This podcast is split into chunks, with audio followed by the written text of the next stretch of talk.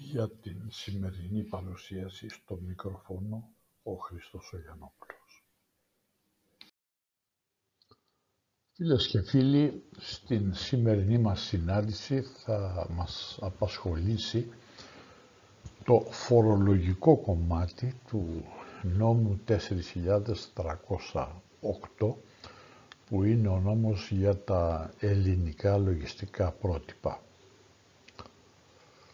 Θα ξεκινήσουμε από το άρθρο 5, το οποίο αναφέρεται στην διασφάλιση της αξιοπιστίας ενός λογιστικού συστήματος. Θα μπορούσα να πω ότι όλος ο φορολογικός έλεγχος στηρίζεται πάνω σε αυτό το άρθρο 5, διότι ο φορολογούμενος αυτό που πρέπει να έχει εξασφαλίσει για να μην έχει προβλήματα με έναν φορολογικό έλεγχο είναι ότι θα πρέπει να έχει διασφαλίσει την αξιοπιστία του λογιστικού του συστήματος. Έτσι λοιπόν στην παράγραφο 1 ο νόμος 4308 στο άρθρο 5 αναφέρεται ότι το γεγονός ότι η διοίκηση της οντότητας έχει την ευθύνη της στήρησης ενός αξιόπιστου λογιστικού συστήματος και των κατάλληλων λογιστικών αρχείων για να μπορεί μέσα από αυτά να συντάξει τις χρηματοοικονομικές καταστάσεις και να δίνει και όλες τις άλλες πληροφορίες σύμφωνα πάντα με τις ρυθμίσεις που έχει κάνει ο νόμος 4308 ή και με τα διεθνή πρότυπα χρηματοοικονομικής αναφοράς κατά περίπτωση πάντα. Το λογιστικό σύστημα αλλά και τα λογιστικά αρχεία εξετάζονται ως ενιαία σύνολο και όχι ως απόσπασμα κάποιων εκ των επιμέρους συστατικών του, σε ό,τι αφορά την αξιοπιστία και την καταλληλότητά τους για τους σκόπους που θέτει ο 4308. Η παράγραφος αυτή λοιπόν αναθέτει την ευθύνη της στήρησης ενός αξιόπιστου λογιστικού συστήματος και των κατάλληλων λογιστικών αρχείων μέσα από τα οποία θα γίνει η σύνταξη των χρηματοοικονομικών καταστάσεων και θα δίνονται και όλες οι άλλες πληροφορίες στη διοίκηση της οντότητας. Θα μπορούσαμε να πούμε ότι κρίσιμης σημασίας είναι και το γεγονός ότι το λογιστικό σύστημα και τα λογιστικά αρχεία εξετάζονται ως προς την αξιοπιστία τους ως ένα ενιαίο σύνολο και δεν θα πάρει κανείς αποσπασματικά κάποια επιμέρους συστατικά για να δει αν υπάρχει αξιοπιστία ή όχι. Η αξιοπιστία του λογιστικού συστήματος συναρτάται πάντα με την υποχρέωση για μια εύλογη παρουσίαση των χρηματοοικονομικών καταστάσεων καθώς και την εκπλήρωση των απαιτήσεων που έχει η φορολογική νομοθεσία. Δηλαδή, η αξιοπιστία του λογιστικού συστήματος και των λογιστικών αρχείων δεν φύγεται από αποσπασματική εξέταση κάποιων στοιχείων τους, εφόσον κατά την συνολική θεώρηση επιτυγχάνονται οι στόχοι που προαναφέραμε, δηλαδή να υπάρχει μια σωστή πληροφόρηση από τις χρηματοοικονομικές καταστάσεις και να μπορεί η οντότητα να εκπληρώνει τις απαιτήσεις που έχει από αυτή η φορολογική νομοθεσία. Στην παράγραφο 2 του άρθρου 5 αναφέρεται για την εκπλήρωση της υποχρέωσης παράγραφου 1 τα λογιστικά αρχεία. Τα λογιστικά αρχεία πρέπει να τηρούνται και τηρούνται με τάξη, με πληρότητα και με ορθότητα ως προς τον εντοπισμό, την καταγραφή και την επεξεργασία των λογιστικών δεδομένων που προκύπτουν από τις συναλλαγές και τα γεγονότα της οντότητας. Μία δεύτερη Προϋπόθεση είναι να συμμορφώνονται πάντα προς τις απαιτήσεις του 4308, του συγκεκριμένου νόμου που αναφερόμαστε. Και τρίτη προϋπόθεση είναι να υποστηρίζουν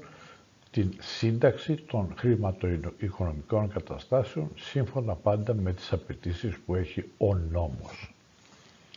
Στην παράγραφο 3, το λογιστικό σύστημα θα πρέπει να παρέχει τη δυνατότητα σε ένα πρόσωπο που διαθέτει βέβαια τις απαιτούμενες γνώσεις αλλά και την εμπειρία να αποκτά μέσα σε ένα εύλογο χρόνο την κατανόηση της δομής και της λειτουργίας του συστήματος δηλαδή,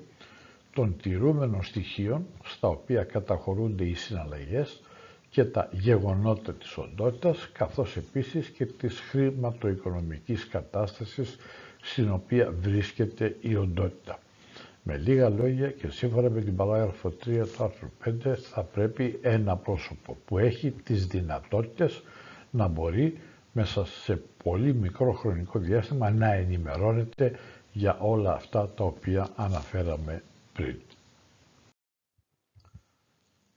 Στην παράγραφο 4 του άρθρου 5 μας λέει ότι οι χρηματοοικονομικές καταστάσεις κάθε οντότητας που υπόκεινται στον νόμο 4308 πρώτης έκδοσής τους εγκρίνονται κατά περίπτωση από το αρμόδιο όργανο διοίκησης της οντότητας και υπογράφονται από το εξουσιοδοτημένο μέλος ή τα μέλη του κατά τον νόμο υπεύθυνο λογιστή για την σύνταξη αυτών σύμφωνα με την ισχύουσα νομοθεσία. Η παράγραφος λοιπόν αυτή τι απαιτεί? Απαιτεί ότι θα πρέπει να υπάρχει πάντα η έγκριση και την υπογραφή των χρηματοοικονομικών καταστάσεων κάθε οντότητας υποκείμενη στον νόμο 4308 πρώτης έκδοσής τους από το αρμόδιο κατά περίπτωση όργανο διοίκησης της οντότητας και τον κατά τον νόμο υπεύθυνο λογιστή. Στόχος αυτής της διάταξης τι είναι? Είναι η αξιοπιστία των χρηματοοικονομικών καταστάσεων με την ανάληψη της σχετικής ευθύνης. Και ποιος έχει τη σχετική ευθύνη? Αφενός μεν το όργανο της διοίκησης και αφετέρου ο υπεύθυνος λογιστής. Επίσης στην παράγραφο 5 αναφέρεται ο νόμος και λέει ότι κάθε συναλλαγή και κάθε γεγονός που αφορά την οντότητα τεκμηριώνεται με κατάλληλα παραστατικά, δηλαδή με τεκμήρια. Τα παραστατικά αυτά εκδίδονται είτε από την οντότητα, είτε από τους συναλλασσόμενους με την οντότητα, είτε από τρίτους σε έντυπη ή σε ηλεκτρονική μορφή, σύμφωνα με τα όσα ορίζονται στον νόμο αυτό. Τα παραστατικά αυτά αναφέρουν όλες τις απαραίτητες πληροφορίες για την ασφαλή ταυτοποίηση κάθε μιας συναλλαγής ή καθενός γεγονότος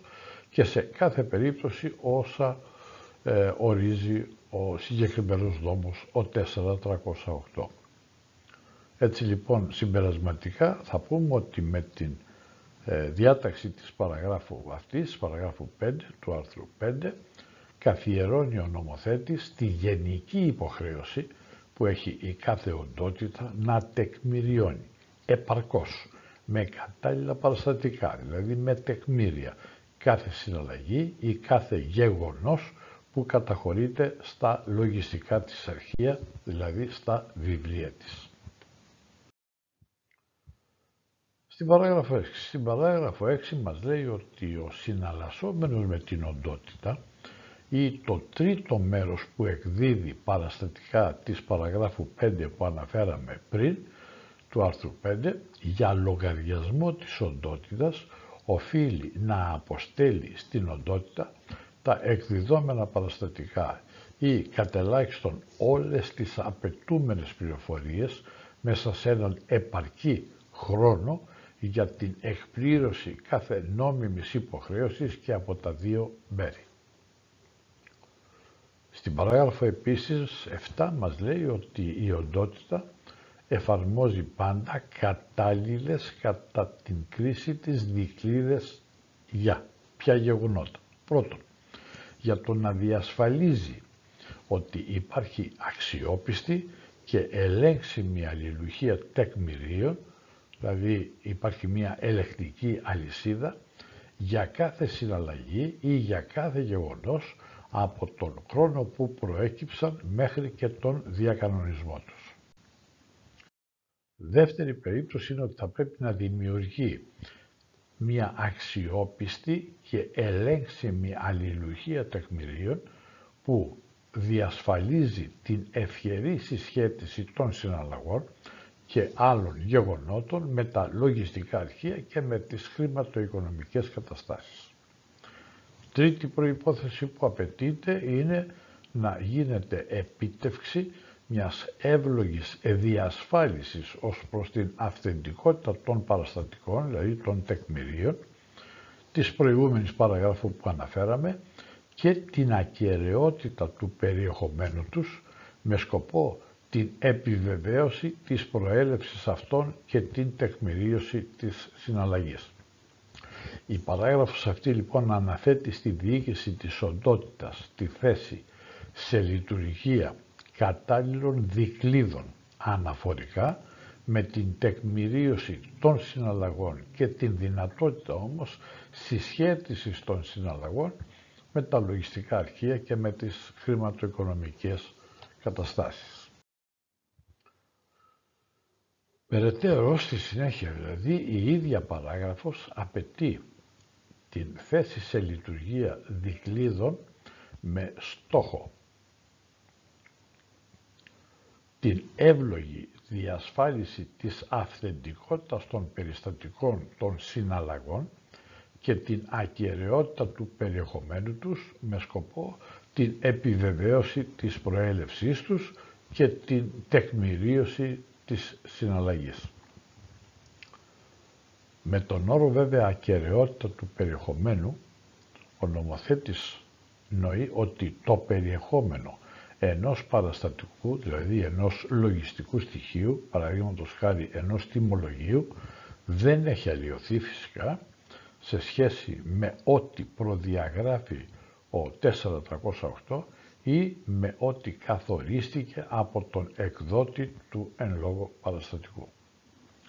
Η προέλευση του παραστατικού αναφέρεται στην διασφάλιση της ταυτότητας του εκδότη του παραστατικού ή του προμηθευτή, αναλόγως γιατί παραστατικό πρόκειται. Εδώ πλήρης ορισμοί αυτών των έννοιων παρατίθεται στο παράρτημα Α του νόμου που αναφερόμαστε, δηλαδή του 4308 του 2014. Από την διάταξη της περίπτωσης Β που αναφέραμε στις παραγράφους 7 προκύπτει ότι τα διάφορα έσοδα και τα έξοδα της οντότητας μπορούν να καταχωρούνται στα λογιστικά βιβλία του απλογραφικού λογιστικού συστήματος ή του διπλογραφικού λογιστικού συστήματος, δηλαδή ημερολόγιο, καθολικό κλπ, με συγκεντρωτική εγγραφή εφόσον ανάλυση, δηλαδή οι απαιτούμενες αναλυτικές πληροφορίες προκύπτουν από άλλα τηρούμενα βοηθητικά αρχεία, από καταστάσεις κλπ της οντότητας και με την προϋπόθεση πάντα ότι διασφαλίζεται η δυνατότητα διενέργειας οποιουδήποτε ελέγχου με αποτελεσματικό τρόπο. Ιδιαίτερα μας λέει ο νόμος ότι για τις πολύ μικρές οντότητες της παραγράφου 2Γ του άρθρου 1 που χρησιμοποιούν απλογραφικό σύστημα, από το συνδυασμό των διατάξεων του άρθρου αυτού και των διατάξεων του άρθρου 12, θα δούμε λίγο πιο κάτω, προκύπτει ότι για τις λιανικές πωλήσεις με την χρήση φορολογικών μηχανισμών, είναι οι παράγραφοι 8 και 9 του άρθρου 12, η σχετική καταχώρηση στα λογιστικά βιβλία μπορεί να διενεργείται με μία εγγραφή κατά περίοδο, δηλαδή τρίμηνο, και το σχετικό ποσό θα προκύπτει ως η διαφορά του σωρευτικού αθροίσματος πωλήσεων του μηχανισμού κατά την έναρξη και την λήξη της περίοδου, δηλαδή μήνας ή τρίμηνο κατά περίπτωση. Παράγραφος 8. Σύμφωνα με την παράγραφο 8, ειδικά η οντότητα παρακολουθεί με κατάλληλες δικλείδες τα περιλαμβανόμενα και τα αποστελόμενα αποθέματα, είτε αυτά έχουν τιμολογηθεί είτε όχι. Επίσης παρακολουθεί τα αποθέματά της σε χώρους τρίτων ή τα αποθέματα τρίτων στους δικούς της χώρους. Κατ' ελάχιστο για τις διακινήσεις αυτές θα πρέπει να παρακολουθούνται η πλήρης επωνυμία ή το ονοματεπώνυμο, η διεύθυνση και ο αριθμός φορολογικού μητρώου του εμπλεκόμενου μέρους. Επίσης, η ποσότητα και το είδος των διακινούμενων αγαθών και οπωσδήποτε η ημερομηνία που έγινε η διακίνηση. Η παράγραφος αυτή θέτει ιδιαίτερους κανόνες για την παρακολούθηση των παραλαμβανόμενων αλλά και των αποστελόμενων αποθεματικών, είτε έχουν τιμολογηθεί είτε όχι. Βέβαια, το ποια είναι η έννοια των αποθεμάτων υπάρχει μια σχετική αναφορά στο παράρτημα Α. Η οντότητα απαιτείται να είναι πάντα σε θέση να τεκμηριώνει οποτεδήποτε στη διάρκεια του χρόνου της για οποιονδήποτε σκοπό διακινήσεις αγαθών απευθείας ή μέσω τρίτου. Το παραστατικό διακίνησης μπορεί να φέρει οποιονδήποτε κατάλληλο βέβαια ενδεικτικό της φύσης του παραστατικού τίτλου, όπως παραδείγματος χάρη παραστατικό διακίνησης, δελτίο αποστολής, συνοδευτικό διακίνησης αποθεμάτων, έγγραφο διακίνησης μη τιμολογηθέντων αποθεμάτων, συγκεντρωτικό δελτίο διακίνησης κτλ. Σύμφωνα με τις ανάγκες που έχει η κάθε οντότητα και με το τι αυτή την εξυπηρετεί. Αυτό το παραστατικό διακίνηση εκδίδεται πάντα σε κατάλληλο χρόνο για την αποστολή ή την παράδοση ή την διακίνηση των αποθεμάτων, συνοδεύει τα αποθέματα μέχρι τον τελικό προορισμό τους και διαφυλάσσεται πάντα από τους αντισυμβαλλόμενους πλην των ιδιωτών. Οι ιδιώτες δεν έχουν καμία υποχρέωση να διαφυλάσσουν κάτι τέτοιο. Δεν απαιτείται έκδοση παραστατικού διακίνησης εφόσον εκδίδεται αμέσως τιμολόγιο πώλησης, το οποίο συνοδεύει τα αγαθά κατά τη διακίνησή τους, δηλαδή στην περίπτωση αυτή το τιμολόγιο είναι ταυτόχρονα και έγγραφο διακίνησης.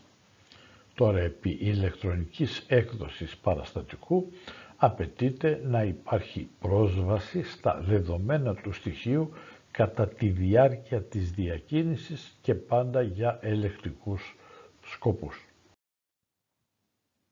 Εδώ να διευκρινίσουμε ότι το παραστατικό διακίνησης εκδίδεται ανεξάρτητα από το εάν η διακίνηση διενεργείται με μεταφορικά μέσα του πολιτή ή οποιουδήποτε τρίτου. Στην ειδική βέβαια περίπτωση της διακίνησης αγαθών και διανομής αγαθών που η παραδιδόμενη ποσότητα καθορίζεται από τον παραλήπτη μετά την έναρξη της διακίνησης, δηλαδή δεν είναι γνωστή στον διακινητή τι ποσότητα θα παραδώσει και σε ποιον, τότε στο εκδιδόμενο στοιχείο διακίνησης στη θέση των στοιχείων του αντισυμβαλλόμενου γράφουμε πάντα τη λέξη διάφορη. Έτσι λοιπόν έχουμε ένα συγκεντρωτικό δελτίο διακίνησης για διαφόρους. Τώρα κατά την παράδοση των αποθεμάτων εκδίδονται για κάθε επιμέρους παράδοση είτε άμεσα τα παραστατικά πώλησης, δηλαδή τιμολόγιο, απόδειξη λιανικών πωλήσεων, είτε παραστατικά διακίνησης αποθεμάτων, ή τηρείται ένα αρχείο με τις απαιτούμενες πληροφορίες κατά το είδος και την ποσότητα των παραδιδόμενων αγαθών κατά παραλήπτη. Έτσι λοιπόν, κατά την επιστροφή και εφόσον έχουμε μη παραδοθέντα αποθέματα, μπορούμε να εκδώσουμε σχετικά παραστατικά στα οποία αναγράφεται το είδος και η ποσότητα των επιστρεφόμενων αποθεμάτων, είτε να αναγράφεται το υπόλοιπο της επιστρεφόμενης ποσότητας στο αρχικό παραστατικό, είτε να ενημερώνουμε το σχετικό αρχείο. Δεν απαιτείται η έκδοση του παραστατικού διακίνησης σε κάποιες περιπτώσεις, και οι οποίες είναι οι εξής. Πρώτον, όταν διακινούνται αποθέματα μεταξύ επαγγελματικών εγκαταστάσεων της ίδιας οντότητας, οι οποίες εγκαταστάσεις βρίσκονται στον ίδιο ή σε συνεχόμενο κτηριακό χώρο. Επίσης, όταν η οντότητα χρησιμοποιεί εγκαταστάσεις που βρίσκονται σε παρακείμενα ακίνητα ή σε ακίνητα που είναι το ένα αντίκρι του άλλου και είναι ευχερής η διενέργεια ελεκτικών επαληθεύσεων επί της ποσοτικής διακίνησης των αποθεμάτων της οντότητας. Μια άλλη περίπτωση είναι όταν έχουμε παράδοση αγροτικών προϊόντων από παραγωγούς είτε του ειδικού είτε του κανονικού καθεστώτος φόρου προστιθέμενης αξίας, εφόσον το παραστατικό διακίνησης εκδίδεται από τον παραλήπτη αυτόν, δηλαδή από την οντότητα. Στην περίπτωση αυτή, αντίγραφο του παραστατικού διακίνησης παραδίδεται ή αποστέλλεται στον παραγωγό. Επίσης, μια άλλη περίπτωση είναι η περίπτωση που έχουμε κατά την διακίνηση αγοραζόμενου γάλακτος που παραλαμβάνεται από αγρότες, παραγωγούς, κτηνοτρόφους δηλαδή, ανεξάρτητα αν οι παραγωγοί αυτοί εντάσσονται στο κανονικό ή στο ειδικό καθεστώς ΦΠΑ. Εδώ μπορούμε να εκδώσουμε από τις παραλαμβάνουσες οντότητες το παραστατικό διακίνησης σύμφωνα με τα αναφερόμενα στις παραγράφους 8 και 9 του άρθρου 5. Εναλλακτικά όμως,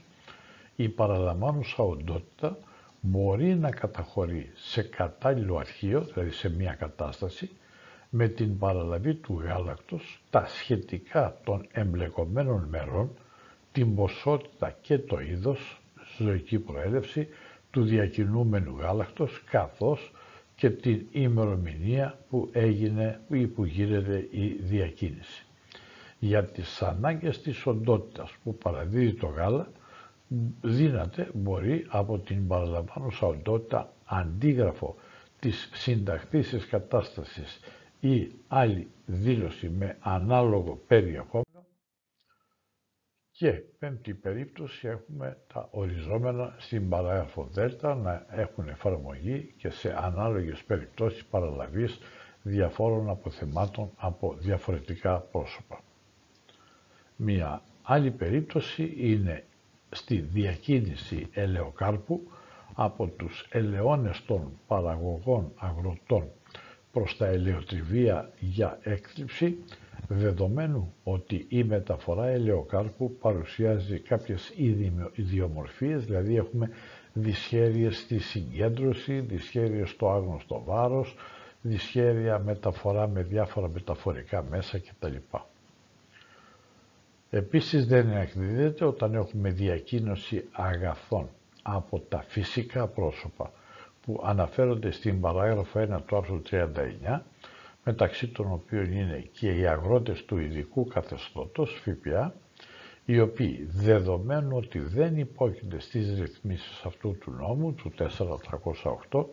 δεν υποχρεούνται και στην παρακολούθηση, δηλαδή στην παρακολούθηση κατά την διακίνηση, την παράδοση και την αποστολή των αποθεμάτων τους. Μια άλλη περίπτωση που δεν απαιτείται είναι η διακίνηση παγίων υπό την προϋπόθεση ότι δεν διακινούνται με σκοπό την πώλησή τους και διακίνηση ανταλλακτικών παγίων μεταξύ των εγκαταστάσεων της οντότητας εφόσον δεν αποτελούν για αυτή αντικείμενο εμπορίας και προορίζονται αποκλειστικά και μόνο για την αποκατάσταση βλαβών στις εγκαταστάσεις της.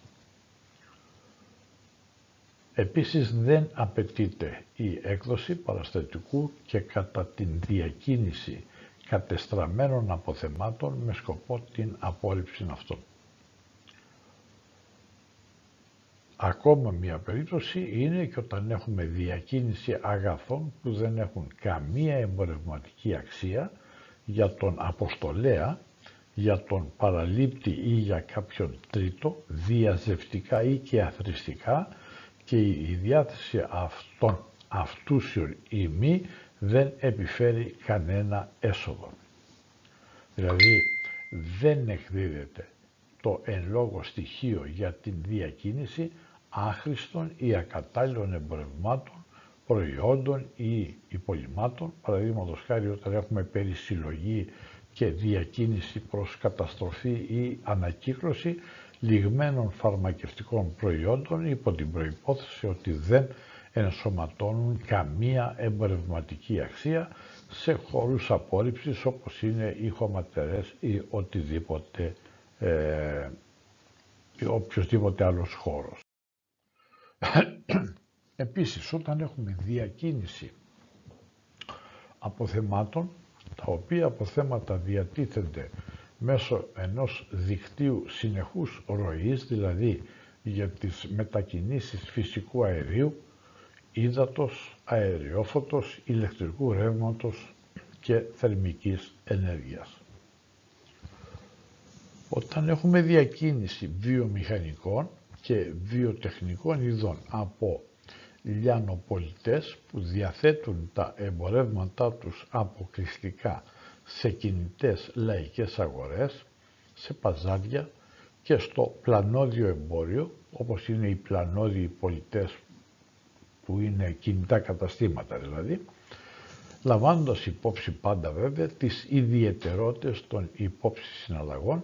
υπό την προϋπόθεση ότι έχουν μαζί τους τα παραστατικά των αγορών, των αποθεμάτων τους, και εδώ να επισημάνουμε ότι η απαλλαγή αυτή δεν ισχύει για τις διακινήσεις αγροτικών προϊόντων προς και από τις λαϊκές αγορές. Επίσης δεν απαιτείται παραστατικό διακίνησης από τους τεχνικούς των αναγκαίων εργαλείων και μηχανημάτων τα οποία θα πρέπει να έχουν για να εκτελέσουν και να διεκπεραιώσουν την εργασία. Δεν απαιτείται στην διακίνηση εφημερίδων και περιοδικών προς τα ΕΛΤΑ και τους συνδρομητές από τις επιχειρήσεις έκδοσης ή διακίνησης των ειδών αυτών. Και επίσης δεν απαιτείται όταν έχουμε διακίνηση για επαναλαμβανόμενες χονδρικές πωλήσεις φαρμάκων, οπτικών και λοιπών ειδών στο δημόσιο ή σε άλλο ασφαλιστικό ταμείο και όταν τα πολλούμενα είδη παραδίδονται στους ασφαλισμένους. Επίσης δεν απαιτείται όταν υπάρχει διακίνηση υλικών εξκαφής, δηλαδή όταν έχουμε διακίνηση σε μπάζα, είτε αυτά διακινούνται με ιδιόκτητα φορτηγά ή με οχήματα τρίτου, καθώς τα είδη αυτά δεν συμπληρώνουν τα ενοιολογικά χαρακτηριστικά των αποθεμάτων. Μια άλλη περίπτωση είναι όταν έχουμε διακίνηση πρώτον αυτούσιων λατομικών προϊόντων, δηλαδή άμμου, σκύρου κλπ, από κατασκευαστικές οντότητες τα οποία παράγονται από τις ίδιες οντότητες για τα έργα που εκτελούνται από αυτές. Δεύτερον, μεταλλεύματος από εργοτάξιο σε εργοτάξιο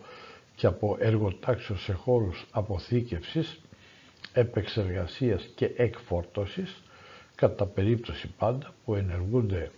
από μεταλλευτικές οντότητες. Και τρίτον, όταν έχουμε την μεταφορά πέτρας, χαλικιού, αργυροπετρώματος, αργυλοχώματος από οντότητες παραγωγής αδρανών υλικών όπως είναι ο ασβέστης και το τσιμέντο από τους χώρους περισυλλογής ή εξόρυξης στους χώρους επεξεργασίας. Μία ακόμα περίπτωση που δεν απαιτείται είναι η διακίνηση από τα γραφεία τελετών ειδών που έχουν σχέση με το αντικείμενο των εργασιών των εν λόγω γραφείων, με τα ειδικά διασκευασμένα αυτοκίνητά τους, σε διακίνηση σε περίπτωση μεταφοράς επαγγελματικής εγκατάστασης της οντότητας και σε διακίνηση κενών ειδών συσκευασίας. Τώρα, αυτό το παραστατικό της διακίνησης τι περιεχόμενο θα πρέπει να έχει. Στο περιεχόμενο λοιπόν του στοιχείου διακίνησης αναφέρονται κάποιες απαραίτητες πληροφορίες και οι οποίες είναι μια πλήρης επωνυμία ή το ονοματεπώνυμο, η διεύθυνση και ο αριθμός φορολογικού μητρώου του αποστολέα αλλά και του παραλήπτη, η ποσότητα και το είδος του διακινούμενου αγαθού αναλυτικά και η ημερομηνία που έγινε η διακίνηση. Εδώ είναι φανερό ότι αναγράφεται η διεύθυνση στην οποία παραδίδονται τα αγαθά εάν διαφέρει από την διεύθυνση της έδρας του παραλήπτη. Και να σημειώσουμε επίσης ότι δεν υπάρχει υποχρέωση αναγραφής μεταξύ άλλων της ώρας παράδοσης ή της ώρας αποστολής, του αριθμού κυκλοφορίας του φορτηγού αυτοκινήτου ή του πλωτού μέσου, του τόπου αποστολής και του τόπου προορισμού, χωρίς να συνιστά παράβαση ή αναγραφή οποιοδήποτε επιπλέον περιεχομένου. Ωστόσο όμως η εμπλεκόμενη οντότητα έχει σε κάθε περίπτωση την υποχρέωση να τεκμηριώνει επαρκώς την διακίνηση των αποθεμάτων της.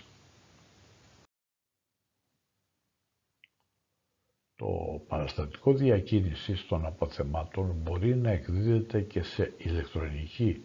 μορφή, εφόσον βέβαια με κατάλληλες δικλείδες διασφαλίζεται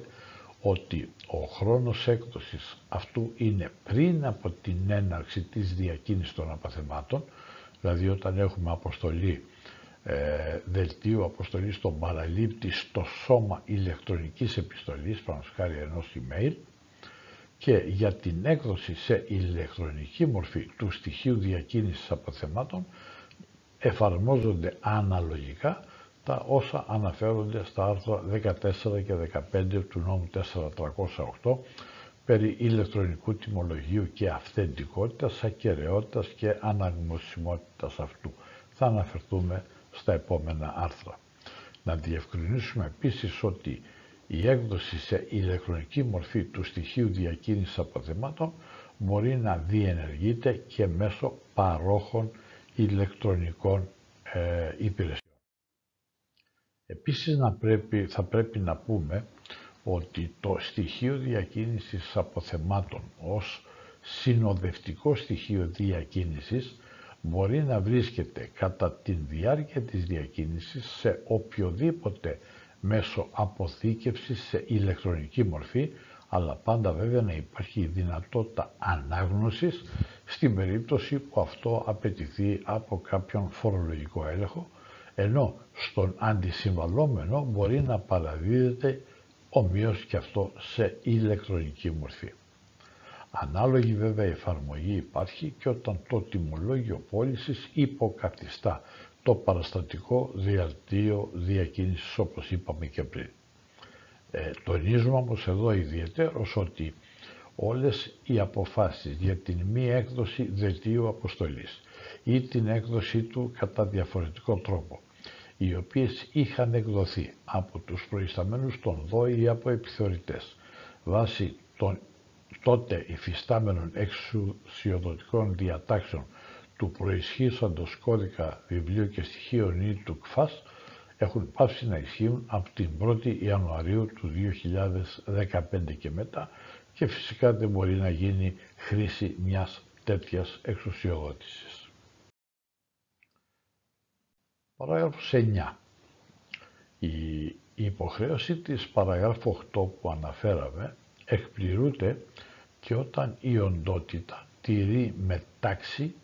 με πληρότητα και με ορθότητα τα παραστατικά στοιχεία διακίνησης ή τα τιμολόγια πώλησης ή τις αποδείξεις λιανικής πώλησης, κατά περίπτωση ότι έχει εκδοθεί, που εκδίδει ή λαμβάνει για τις σχετικές διακινήσεις των αγαθών, ώστε η οντότητα να είναι πάντα σε θέση να τεκμηριώνει οποτεδήποτε χρειαστεί τις οποιασδήποτε συγκεκριμένες διακινήσεις αυτών. Όταν δεν έχει ληφθεί παραστατικό διακίνησης ή πώλησης, η οντότητα καταχωρεί σε ένα κατάλληλο αρχείο τις απαιτούμενες πληροφορίες που αναφέρονται στην παράγραφο 8α έως και το 8γ που είπαμε πριν,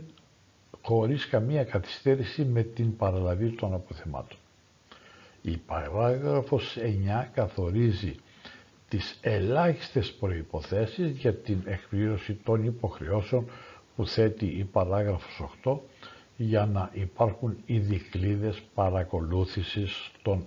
αποθεμάτων.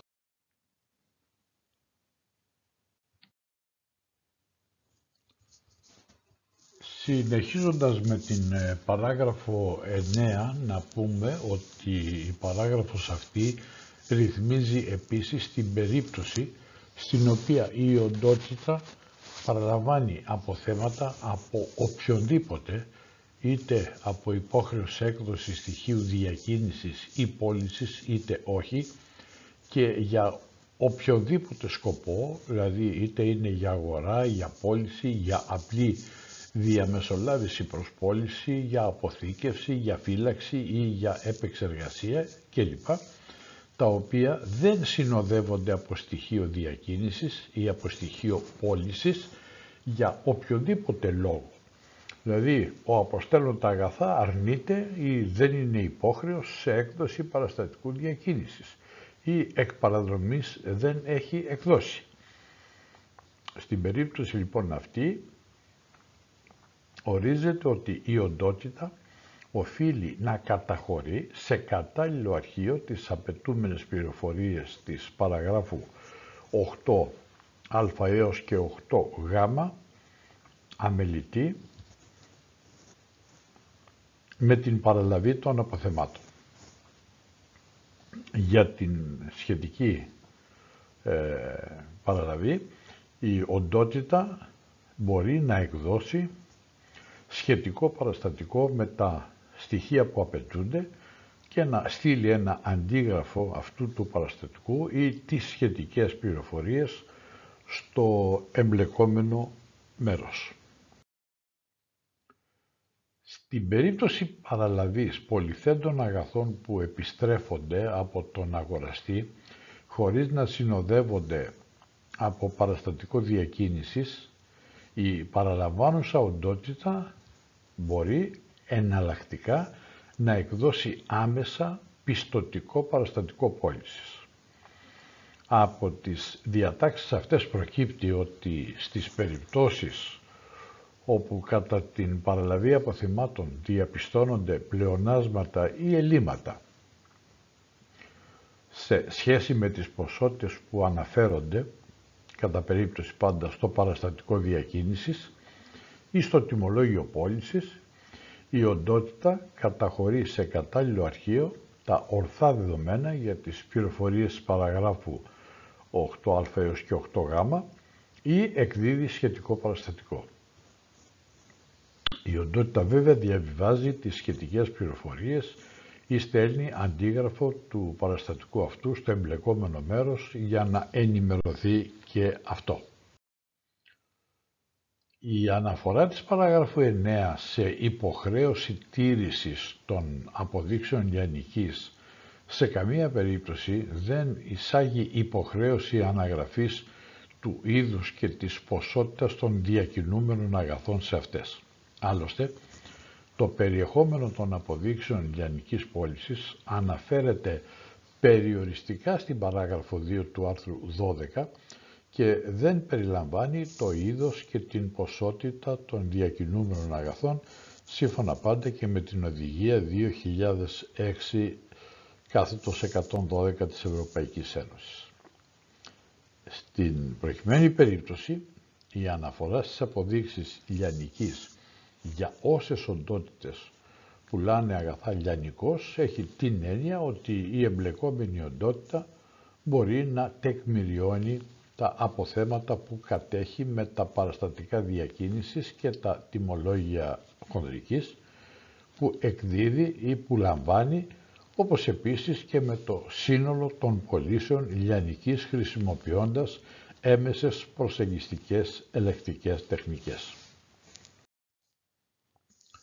Για παράδειγμα, δηλαδή, μπορεί να εκτιμηθεί κατά προσέγγιση η αξία κτήσης των πολυφέντων λιανικών αποθεμάτων με βάση ένα γενικό